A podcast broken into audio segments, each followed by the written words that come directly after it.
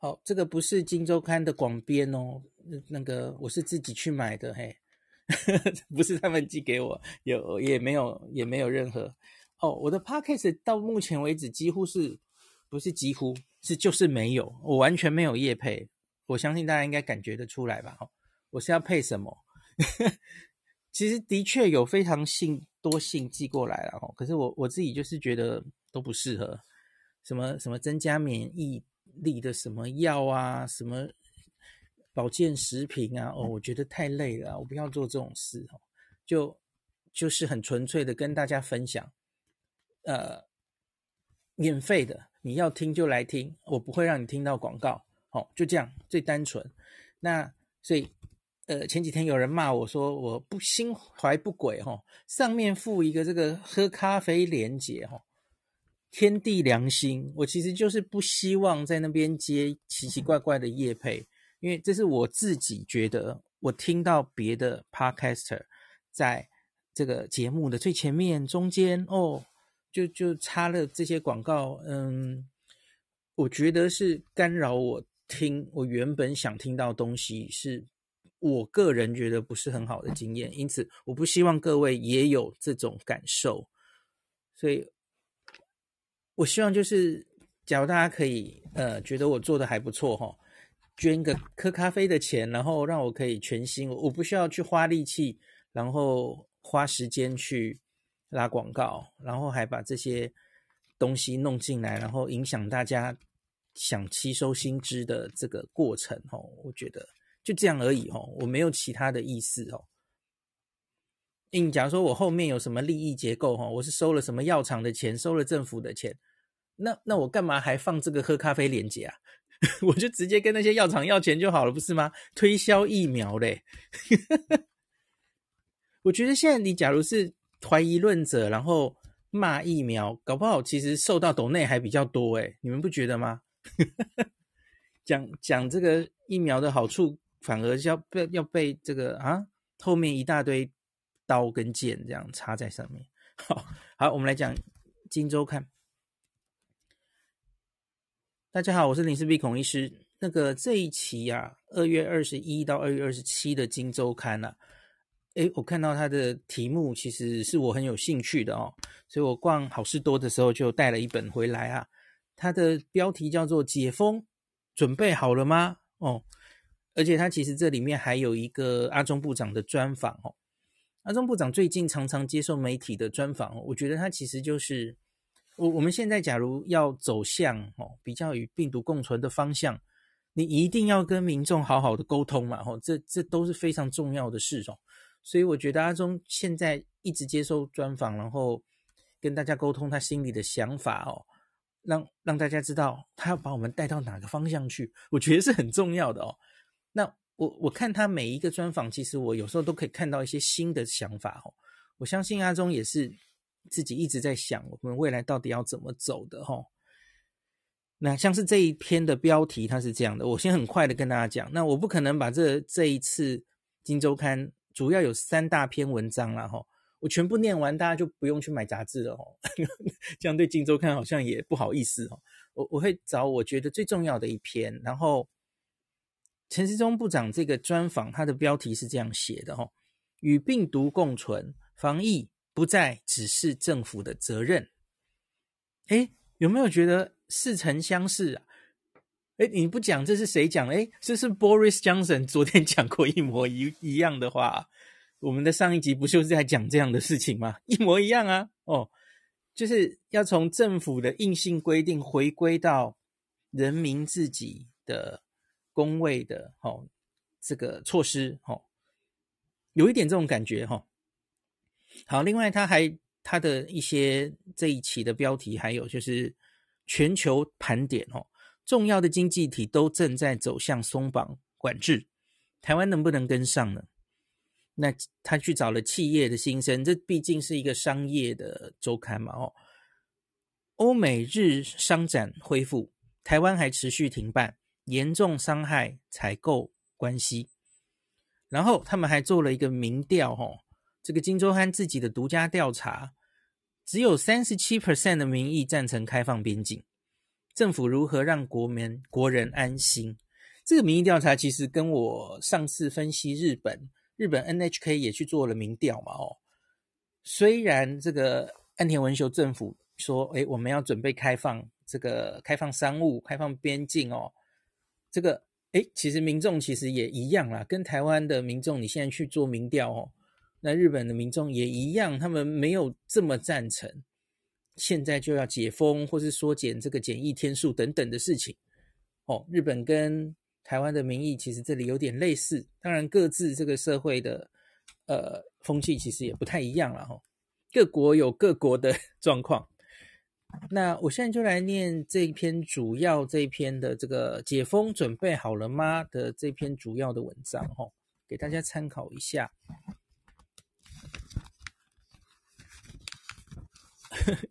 翻不到，好，OK。好，这个他说，这个为了维持国内经济这个成长的动能，台湾即将跟上国际趋势，放宽边境管制措施跟入境检疫的时间。啊，by the way，今天今天指挥中心有宣布哈，就是国内确诊之后的。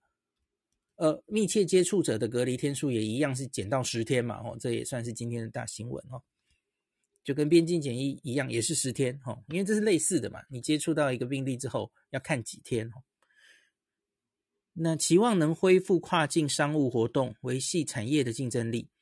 然而，多数民众对于去年五月本土疫情大流行造成的恐慌跟不便仍然记忆犹新，因此对开放外籍人士入境抱持高度的疑虑。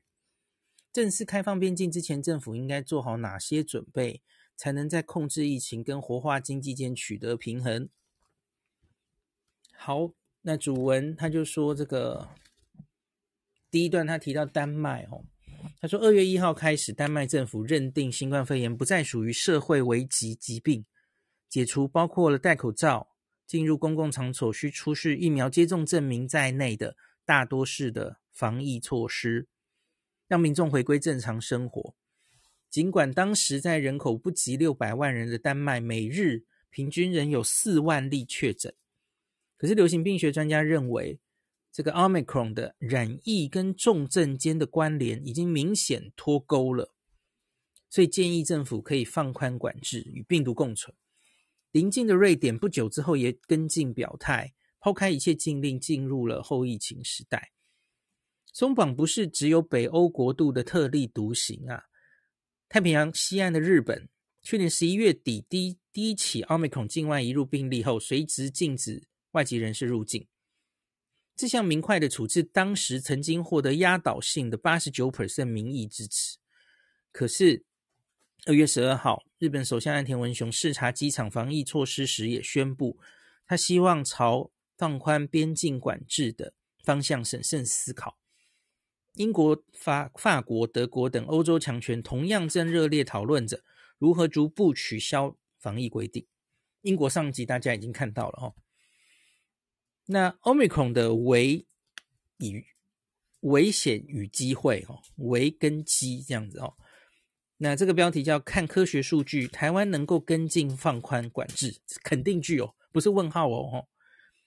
那就是接下来要提到阿中对《金周刊》的。详的这个专访的内容了哈，那公布这个政策的前夕，阿中对《金周刊》详细解释指挥中心为什么决定走向放宽管制的思维逻辑，在他的一套完整蓝图中，这个看这个各项客观条件哦，台湾不仅能够跟上国际潮流，更重要的是台湾必须要跟进。那能跟进是基于科学的数据哦。阿中表示，思考解封的最重要的考量因素是奥密克戎病毒的潜伏期短、传播速度快、重症率低的这个三个特性。哦，这个其实在这个指挥中心的记者会有跟大家解释过嘛？哈，那这个叫三组关键数字，哈，让台湾有把握解封是不会失控的哦。第一个就是解封这个潜伏期短了，哈，短。那我们有跟大家解释过嘛？你十天内可以捞到九十八 percent，七天内可以捞到九十五 percent，这是第一个关键数字。那第二个关键数字是重症率低呀、那我们之前呐、啊，二零二一年四月二十到十一月三十的这一段，呃，包括 Alpha 跟少数的 Delta 的，呃，为为主的这一这一次流行波，哈，去年半年，国人染疫的重症率是十八点六，十八哎，蛮高的。可是你当然知道这个十八的来源是因为那个老人家比较多嘛，吼。好，那可是这一次奥密克戎以来啊，已经四百多例哈、本土的哦，中重度以上的病例是不到零点七 percent，好，无症状甚至还占了一半。好，这是第二组关键数字哈、中重度以上的病例不到零点七 percent。那第三个是致命率低了哈、这个是抓全球的哦，不是只抓台湾的，因为你看抓台湾的其实不公平啊哦，因为你看去去年的那群。就是老人家为主，那现在是春节专案进来，然后传给好像也比较是以年轻人为主的这群人呐、啊，目前看起来是只有一例死亡嘛，那例死亡还不一定真的是 Omicron 的关系啊，那所以啊、这样比较其实不公平，那所以指挥中心去抓了这个全球啊染疫死亡率啊，假如我们先抓去年这个 Delta 哈。去年十到十一月两个月，合计确诊两千九百万人，死亡四十五万人，死亡率是一点五四 percent。在有疫苗之后，大概就是一到二 percent 了哦。那可是呢，这个十二月抓到二月，最近 Omicron 虽然数字很可怕哦，它台面上有这个一千，这是多少万？啊，不会算呢。一万四千，呃，这个单位我不知道是不是弄错了。刚刚是两千九百万，那现在是一亿四千万，对，应该是这样才对。Sorry，这短短三个月，全球确诊了一亿四千万人哦，这个分母当然很可怕。那死亡数六十一点三万，其实没有比十到十一月多多少，所以它的死亡率是降到零点四啊。一点五四降到零点四，哦，这个不可谓不多了哈、哦，它降了一 percent 哦，那大概是四倍四分之一而已啊哈，这在很多国家都有看到类似的的数字哈、哦，那所以呢，这个奥密克戎出现的时候，阿中就觉得哦，这是有看到危机，也看到转机啊。那危机是它从染疫到开始传染时间实在缩得非常短哈、哦。所以，因此，去年十二月指挥中心就定调，哦，对抗 Omicron 的病毒原则，你是兵贵神速，你要跟他抢疫调的时间呐，哦，阻绝这个病毒的传染链。那可是呢，转机就是它在全世界造成的重症率跟死亡率都相对是比较低的哦。那所以呢，这个是为什么台湾可以慢慢走向开放的一些想法，哦。那这个再来一页，我觉得其实蛮不错的哦，因为他就去把全世界目前，特别是主要的经济体啊，呃，他们目前的边境管制政策，然后疫苗的施打率，还有染疫者，就是密切接触者，他的应对他是怎么做的哈？呃，轻症怎么样处理？那无症状者，呃，是不是在家里隔离就好，还是一律就都抓去这个 关哦？我就不一一念了哈，因为他他整理了非常多的国家，可是你当然可以知道，其实主要啊，多半大家采取的状况就是这个轻症或无症状，你当然就是在家里自己自主隔离是最多的哦，你才可能，你不可能每一个确诊的人都一定要让他集中管理到哪里，这其实就会有你场所够不够的问题。然后你那个隔离的地方会不会交叉感染的问题哦？如同我们的这个防疫旅馆发生的事情嘛哦。那现有最严格当然还是中国大陆了哦。那台湾可以说是这个规范仅次于中国的严格啊，目前呢哦。那可是就是要考虑是不是要慢慢的放宽这样子哦。好，那他接下来还有指出，像是彭博新闻社。有常常都有那种呃评比这个防疫韧性哦，然后像是什么考虑解封程度、疫情现况、生活品质的评比，然后台湾是第几名啊？那他里指出的是，哦，我们其实就是输在这个航班呐，哦，航班飞行力，然后你对于已经接种疫苗旅客旅行的开放度，哦，这个我们都是因为不太敢放进来，所以就分数输很多。可是我觉得这也不是。什么输或不输的问题，因为我们很明显跟别的国家就是处在不同的阶段嘛。当你这个国内已经一堆 Omicron 之后，你还管那么多边境管制干嘛？所以他们当然是不会做这些限制嘛。那所以我觉得这个其实是我们这两种，其实要说两种，其实就是台湾真的是凤毛麟角还存在，就是国内守成这样子哦。那那你要把这个摆在同一个天平上比较，其实本来就是不太对的啦，哈。好，那最后一段我们念快一点了，哈。这个就是清零不再是重点，让民众认知打疫苗远离重症才是关键，哦。那这个是阿忠说了，哦，他说我们这个管制啊，应该会越来越松。可是一定要在安全的前提前提之下，让民众安心，这样的转换才能让社会很平顺的去接受，不至于太过恐慌哦。那阿中当然理解，假如短时间内哦，因为放松管制造成本土病例暴增的话，民众可能一定会难以接受的啊。指挥中心因此没有冒进的空间。那我合理啊，我觉得很合理啊。就是任何人你在这个指挥官的位置，你当然是可能要慢慢来啊，哈。那怎么样在安全的条件下越来越松？那我们没有办法做到一百分，但要把可避免的错误降到最低哦。那他后面也这篇也有去采访一些专家啦，吼，像是国内流行病学专家多半都是正面看待台湾未来逐步放宽管制的立场。那可是也呼吁指挥中心要循序渐进，并在松绑之前争取时间做好配套。重中之重当然就是疫苗覆盖率了哈。那像是这里是疾管局前局长苏益仁是指出这个，呃，应该加速让高龄者第三季覆盖率达到八成。然后后面有这个这个达到八成，其实黄立明老师也讲过好几次了嘛哦。那然后。对此，阿中回应：追加剂覆盖率达到十二岁以上人口五十 percent，是开放边境的重要配套措施。好，这个我其实跟大家讲过好几次了哈。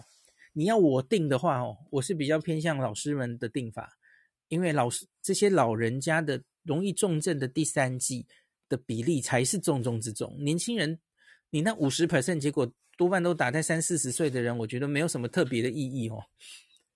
对啊，我我我觉得为什么我们还在看十二岁以上的五十 percent 那个数字不重要哦，我比较担心老人家的。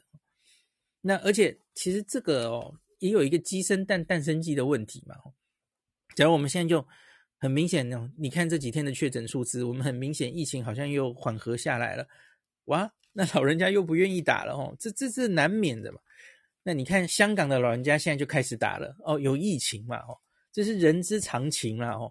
所以你假如要一直守得这么好，然后你说你你说你要等老人家打到一定程度，我们才敢放得太快，这其实就是鸡鸡生蛋蛋生鸡的问题，这真的蛮困难的了吼。好，那最后就是我刚刚有念过的那一句，这个陈时中说与病毒共存，防疫不再只是政府的责任的这一句哦。那他说这个。防疫韧性上，台湾一直做得很成功。那因为我们没有用很强烈的方法做很急的事情。去年我们虽然有了一波本土疫情，当时人民抱怨很多，可是基本上对于台湾能控制疫情还是有信心的。我们也确实有办法在很严峻的状况下完成清理。可是到了今天，大家都说要与病毒共存，可能没有大家都啦，那总还是有这个啊恐慌派、清零派啦哈。某一个草屯的那位哈，好，我不讲了。那这时候防疫已经不是中央跟地方政府的责任了，而是每个人要在自己的岗位岗位上把该做的事情做好，不能什么事情都等政府防疫人员来处理。那去年发生大量疫情的时候，企业组织如果出现确诊者，因为缺乏经验，无法自主行动，只能完全仰赖地方或中央卫生单位。事后指挥中心拟定了很多应变计划。如果每一家公司都有自己的防疫计划，专职的防疫负责人，一旦出现零星疫情，可以立刻采取必要措施哦，防堵这个病毒向外扩散，对控制疫情有很大帮助。那我们也正在研拟一定规模以上企业哈设防疫长的可能性。那除了企业，每个家庭跟个人也应该有基本的防疫观念哦。所以阿中说他想分享的是，除了政府做好可控的部分，由下而上，让每个人的防疫主动性变高，控制疫情的效果也会变得更好哦。好，最后我再念一段，我觉得那段蛮蛮重要的哈。就是这个最后一段的时候，谈到我们假如陆续在解这个解封的时候，哈，放放一些人进来，会不会造成这个案例变多？哈，像是他就提到李炳老师的意见了，哈，他说这个他悲观的预期，政府若放弃边境管制。其实我们没有放弃嘛，可能我们听一下老师怎么讲了哈。他说，如果放弃边境管制，就必须在个案追踪、疫调隔离上维持高强度的投高强度的投入，否则疫情势必会深入社区。由于台湾老年人疫苗覆盖率不够高，开放边境一个月以内，很可能就会出现百例死亡个案。啊，不知道怎么算的哈。只要一天出现五十个重症个案，医疗体系可能也会被瘫痪。那我们当然知道要逐步解封，但我认为不是现在，要拉高疫苗接种率，储备充足的治疗药物，再来谈徒步放、逐步放宽会比较适合。这其实一样啊，大家意见其实是一样的了哈，没有什么不同。那个像黄立民老师就说过了嘛，你你药物要够，然后你疫苗接种率要高，这两个是最重要的指标嘛，哦。那对于质疑开放边境的意见，我我觉得你你也不能说李斌老师是在质疑开放边境，这个其实方向大家都觉得是 OK 的，只是你要怎么做嘛哦。那陈时中强调，我们一定是靠科学上的证据，并且清楚反复演练过才会往前走。那记者就问他说：“哈，有没有估算过一口气缩短入境检疫的时间，并开放？”商务人士来台，本土确诊可能会增加到多少？确定到什么程度？你会觉得啊，这可能不太行哦，搞不好又要封闭边境什么的。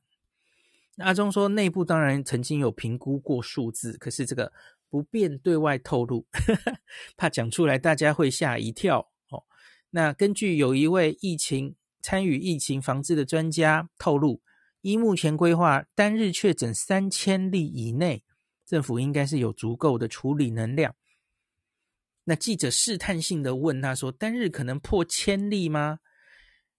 阿中先大笑了几声，就回答说：“那个数字对台湾来说稍微远了一点。我不认为我们在做的这些措施哈会有这样的数字。那你要一下子国门全开，大概才会有这样的可能性。啊，全开是指什么？就恢复原本 完全不限制人数吗？啊，那还早吧？哦。那记者问。再继续问，有可能达到去年五月本土疫情高峰的五百例吗？那陈时中强调，就算真的是五百例啊，现在奥密克戎的五百例跟去年的五百例 Alpha 其实是不一样啊，那个重症比例是不一样的，哦，不能相提并论。应该说，请大家要放心，我们一定会兼顾疫情跟经济哦。好，最后一句结论，那两年多来，新冠病毒已经历经多次变异。那人类的防疫措施也随之不断调整，绝对的封锁显然不是长久之计哦。如何善用手中工具与对抗病毒的经验，在染疫风险与正常生活中小心取得平衡，是台湾与全世界都必必须面对的长远课题。好，那今天就跟大家分享。